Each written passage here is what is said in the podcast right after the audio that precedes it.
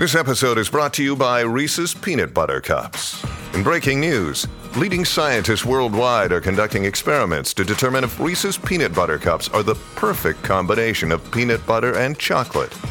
However, it appears the study was inconclusive, as the scientists couldn't help but eat all the Reese's. Because when you want something sweet, you can't do better than Reese's. Find Reese's now at a store near you.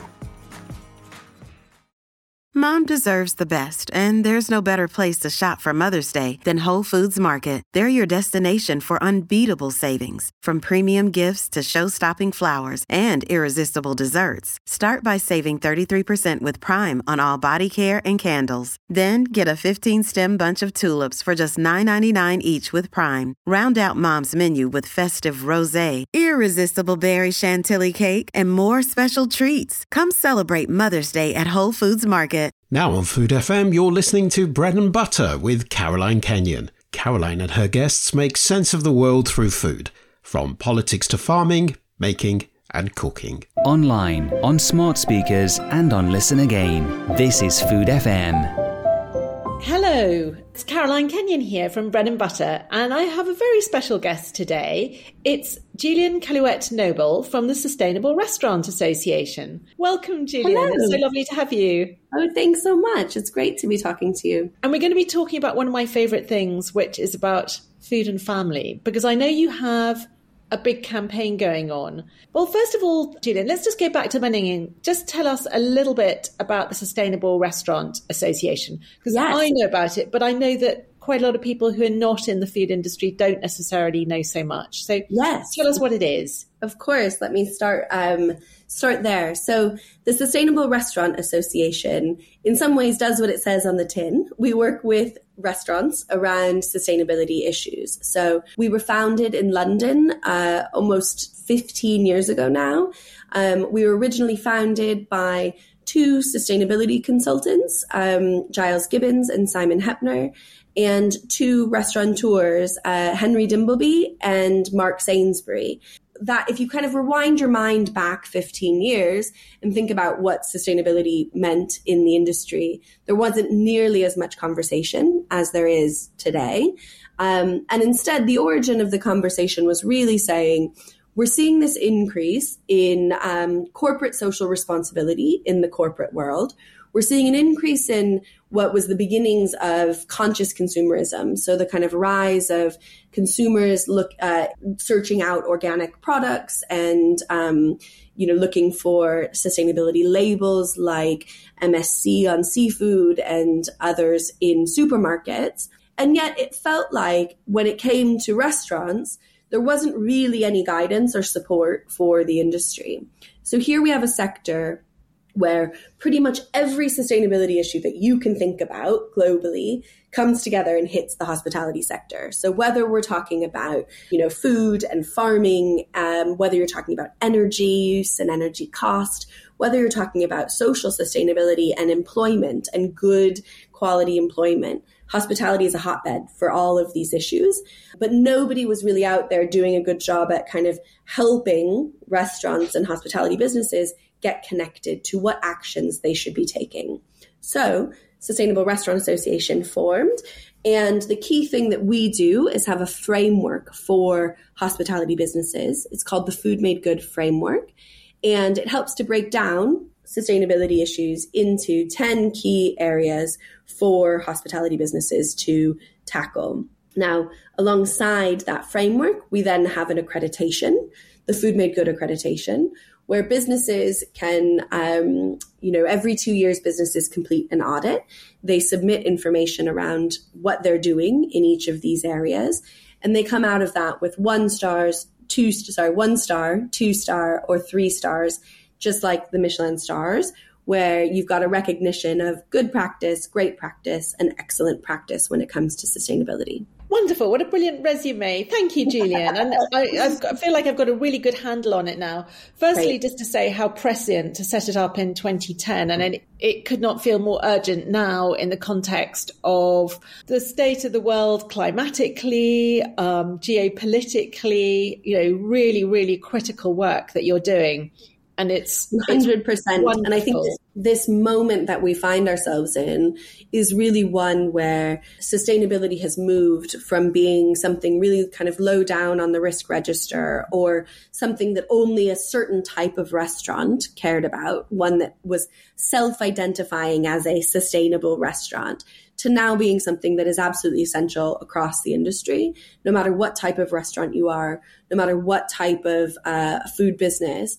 This is actually all incredibly important to future proofing your business to be able to continue to operate because as businesses that serve food, we are the most at risk to some of the instabilities of the climate. We are the most at risk to some of these instabilities of the geopolitical situation, like you've mentioned. We are the most at risk to the moving the movement of people and the fact that we've you know undergone this this staffing crisis within our industry um, in the the last few years post COVID. So these are all actually now not even just quote unquote sustainability issues; they're just good business issues for for our industry to address. Absolutely. Well, they're critical to the, survival of the industry, really. Exactly. I mean, I find it um, quite fascinating how few people know, for example, what the carbon emissions are from food. And it's, you know, 30% of all carbon emissions, just Exactly. Exactly. And it's funny to think, you know, that most people assume that um, you know travel is the largest impact in their life and they'll make decisions or they'll they'll make a choice um, for more sustainable travel which is absolutely brilliant but without entirely recognizing that actually the food that you're choosing ultimately has a bigger impact. And so we need to collectively shift our thinking around food. And i personally believe that a lot of that comes from restaurants and the role that chefs and you know and, and restaurants have in terms of influencing beyond the the front doors of a restaurant and beyond just their tables um, you know creating new ideas fads ways of of thinking about food. Uh, restaurants are hugely influential in our lives in that way and that can then trickle down beyond the restaurant into our homes I think that's a lovely segue, Juliane, for us to mm-hmm. talk about your campaign, which is food and eating and family. So tell us about that. Yes. So this summer we're running a campaign that's called The Power of Food. And I think one of the things that when we talk about being an organization, a sustainability organization, I think most people immediately think around the environmental impact and they mostly think about things like energy, water, food waste is a big one that people come to us about, um, or the sourcing of the ingredients. But actually, we fundamentally believe that sustainability is holistic and that social impact is a huge piece of the role that restaurants play in um, and that food plays in the world. So, the power of food is really a campaign to highlight that social impact and that ability for food to bring people together and and to make a real difference in lives. And so the first half of this campaign is really focusing on the power of food and family. And that's both the uh, benefits of cooking with your children, of passing on that knowledge of food to your children and, and deepening the, those relationships around food. And also thinking more broadly around the ways in which your parents or your grandparents or your aunts and uncles, you know, the, the kind of not just up or not just down to your children, but also up and back and cooking with your parents and, and gathering that knowledge from your grandmothers and your grandfathers can have a real power to strengthening the bonds within a family um, and and improving the health of a family. I love all of that. And you're certainly preaching to the converted there, Juliane, because I absolutely adore cooking. In fact, everybody in my family does. And we, we all come at it from a, sort of different angle. My, my yeah. husband's a brilliant cook. His uncle was the first TV chef, a man called Philip Harben. Oh wow! And my mother-in-law was an amazing cook, home cook. Amazing. Um, I just I love cooking. I'm not brilliant, but I love it. My son is vegan. Oh, my wow. stepdaughter is a doctor and very keen on nutrition. So we we all cook. We all love eating. We love eating together. So, yeah. but that is not the case for very many people. And I think it's really interesting, Gillian. I'd love to know what you think about this. But to a degree, it's like the sort of those who have least and sometimes those who have most. Yeah. Who don't have that family community eating together. And just, yeah. you know, uh, to illustrate, I'm quite involved on it in a voluntary way in the realm of food poverty, which one might really call poverty. Mm. And often people, they don't cook because they can't afford a saucepan or they can't afford to right. turn the cooker on. So that's one thing. And so they will eat fast food and everybody will choose their own fast food because that's just the way that they survive. But at the other end of the spectrum, I'll just give you uh, an example. Overheard in a ladies' loo in southwest London the other day. I went to a lovely concert at Kew Gardens. Very, very privileged audience with very smart picnics. And there were two women in the ladies' loo talking to each other about their teenage children and what they'd left them to eat that evening. And one of them said, Oh, I took my son round the supermarket and I let him choose, and he chose pizza and mango. Mango, mango, mango. I have neither the patience nor the inclination for mango. and I I've been sort of half laughing and half enraged ever yeah. since. Yeah. And to me, yeah, yeah, yeah. That, family never ate together. So yeah. I love what you're doing. Sorry, that's a rather long response to no, what and I think talking about, but it's what's happened to our society that we don't value eating together. Is it uniquely. British? So, as an American, uh, I think I can confirm that it's not uniquely British. I think that we are seeing this, um, you know, this has happened over generations in uh, a number of places. And I actually think that, um, you know, as an American, I think we can put our hands up and claim some responsibility a bit here because of the the sort of Americanification of diets uh, around the world and the pushing of an industrial food system. The one thing that I would say, so I moved to England 13 years ago, and the main reason that I that I moved was because I was really inspired by the work of Jamie Oliver and um, the school dinners campaign. And I came to England to work for Jamie, and I spent the first the first five years of my career here in London, I worked on school food and school food policy with Jamie. And I think the thing that I think is is so incredibly valuable around the mission that you know and, and the work that Jamie kind of kicked off all those years ago was pushing the idea that that a school meal can be a real equalizer and a school meal is a is a is a communal moment for every child in this country and that we want we need to reconnect our um, our understanding and our love of food, and the, the universal way to do that is through schools. And I think when you go to that question about how do we get families to eat together, and whether you're talking about the the high end, you know, or the low end and of income schemes, I think fundamentally that comes from a value and an appreciation of food, which was lost over the last, you know, few generations. And as food became increasingly cheap and devalued in our system, um, as it became incredibly easy uh, to, to microwave things and to, to pick things up, we have driven down and down and down the value um, of food and the cost of food. At the same time, something else has always been willing to sort of step in in its place. And so you know, whether that's um, an increase in the amount of time we spend in front of screens or an increase of the amount of um, money that we spend on housing, um, you know, it, that that makes it now feel impossible. Like, how could we spend more money on food or how could we spend more time together? We don't have time and we don't have money, but actually, it is around what our culture values and how we can make those adjustments.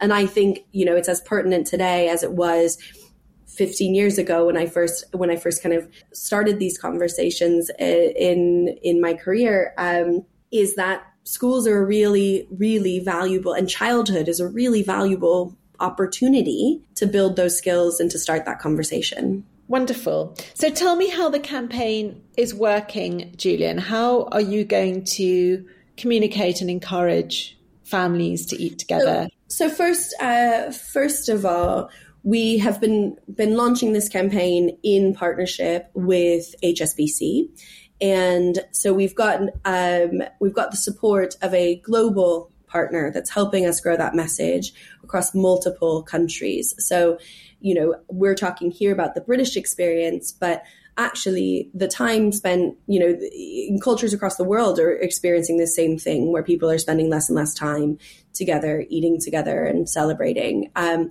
so we're working with, with chefs and we're working with food influencers in not only the UK, but also in Hong Kong, in Singapore, um, in Dubai, and across the kind of Middle East.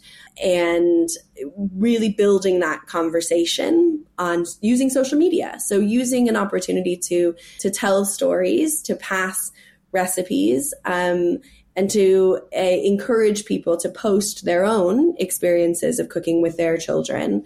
And it's been really incredible to see here in the UK.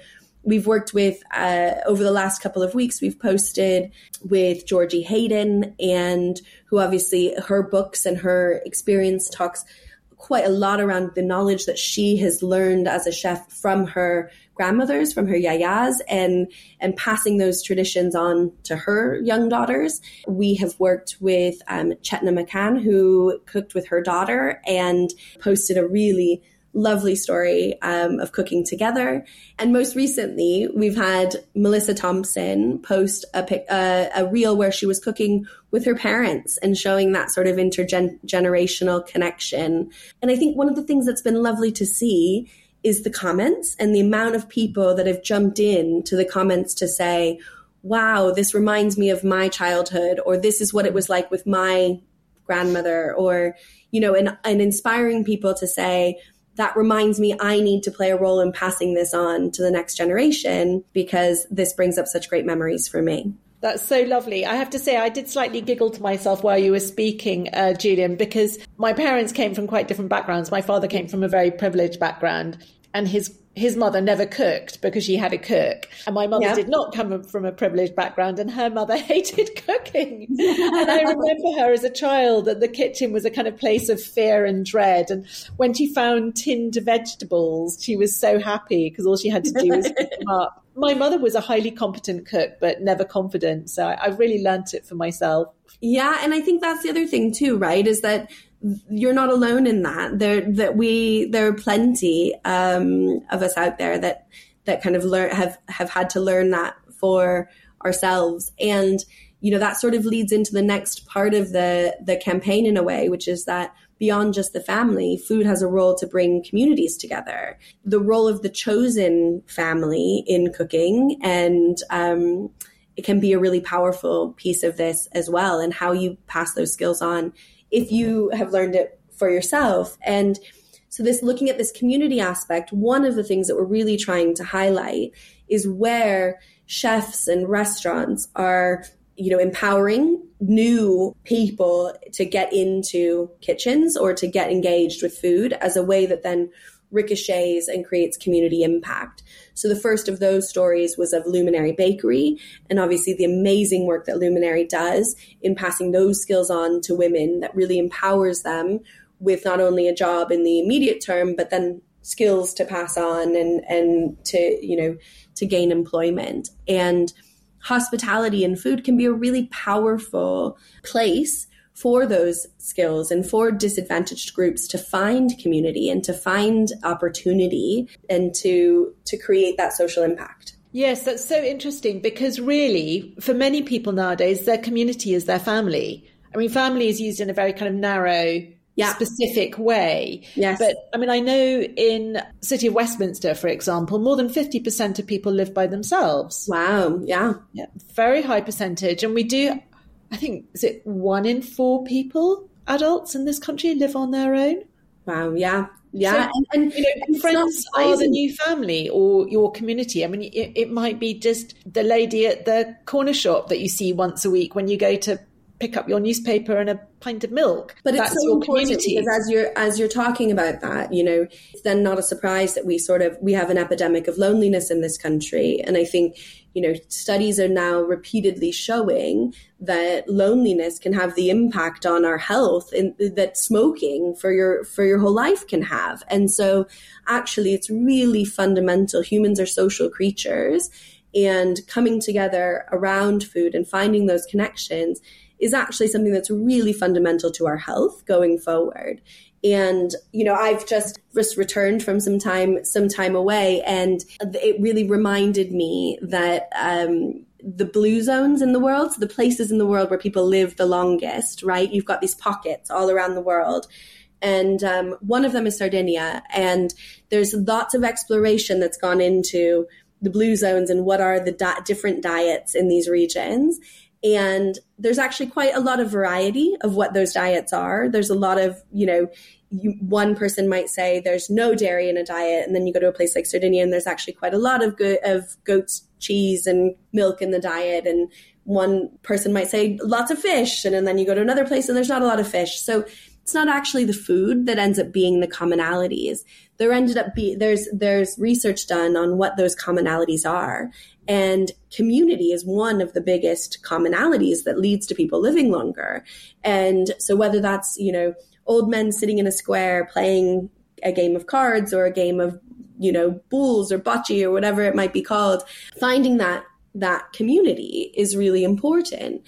Um, and food has the real power to do that. And um, you know, another personal story when I when I first left university, I moved to New York City, and I'm not from I'm from California, and uh, you know, New York is all of those things that big city and that isolated you know can be all of those isolating things and we used to do what we called a family dinner on Sunday nights at my apartment, which was for a bunch of strays like me, you know, people that didn't have family that lived in New York.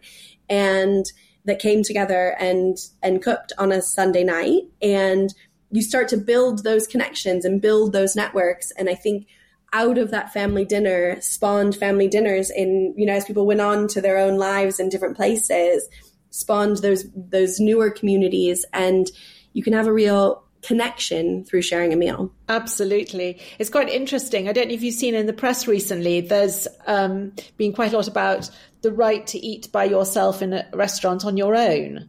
Yes. Which, yes. of course, I completely salute. Yes. But for me, and, and sometimes I do because I I'm out and about and running a business yes. and I'm not all but I I you know and if I were in a different family circumstance I would think yeah why not yes but yes, and I think such you know, a pleasure to eat with other people and to discuss what you're eating and maybe share it and all of those things. Exactly, and I think I think absolutely that. Um, you know, we want spaces that people can access, and we, you know, and then as restaurants, we want to be um, accessible and open. So that ability for people to come in on their own is is is um, you know is important to creating that environment in which um, people are able to access, anybody is able to access the a restaurant. But again, even that actually, I would say if you're choose if you're if you're dining alone in a restaurant, you're not actually truly alone, are you? Because you have those interactions, you have those servers, you have that connection, and and potentially that's another place to say restaurants are a place where you can be alone amongst others and you know and help to again find that bridge to some community I can really identify with that. I moved to the countryside when my son was a five day old baby and oh, wow. my husband was still working in London. So I was alone and lonely a lot. Alone. And I used to go to, there was a nearby supermarket with a cafe where you had free baby food and free newspapers. So I used to pop him in the high chair get it's so powerful coffee because there were people around me. Yeah, it's so powerful. I mean, it's so interesting because um yeah that resonates with me a lot and and mothers that that in my network that really the the value of a supermarket cafe in that way when they were kind of losing their minds by themselves with a with a young baby um yeah i think the the the value of of these spaces i think can't be overstated on our on our mental health and on on our culture. Do you know what I mean? I think restaurants. I, I was actually just before this call. I was um, I was speaking to a restaurateur, and we were talking about how are things going in the restaurants, and obviously it's a difficult context out there in which restaurants are operating. And I think that one of the things that we all as citizens need to remember is that if we want these spaces to remain, you know, we need to engage with them. We need to dine out and we need to participate um, because we don't want, and it's the same way with, you know, shopping locally and all of that, where we don't want our high streets to be entirely abandoned and we don't want our only food options to be from behind a delivery platform we want we need to we need to engage in a world which still allows for these vibrant cities that we that we live in and these vibrant communities.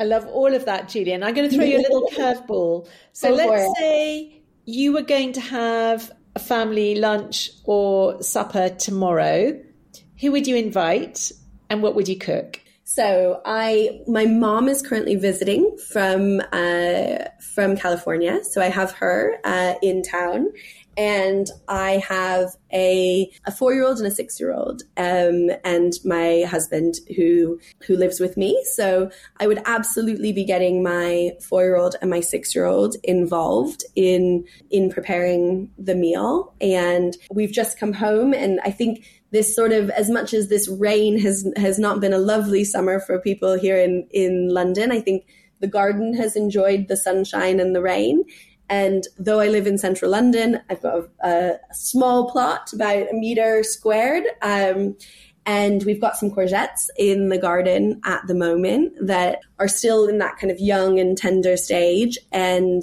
um, and then have those nice, lovely courgette flowers um, that are so vibrant right now. So I think that's a really great way to get your kids involved is even if you don't have much space, like I don't, um, you you know growing something kids feel really empowered um, when it's something that they have grown and participated in. And that act of going out and picking it makes them feel this whole new level of ownership over that. So i think those would need to feature on our menu somewhere so maybe we're stuffing those courgette flowers and then using the courgette itself which is sort of leading me down a, a Italian kind of road for this meal. And then the in this hypothetical world, I think I would be looking at we've got two close families in our uh, neighborhood where our children are, are friends and really kind of build out that backbone of the fact that it's really difficult to parent on your own these days. You need a you need a community of parents around you to be able to manage life with small children.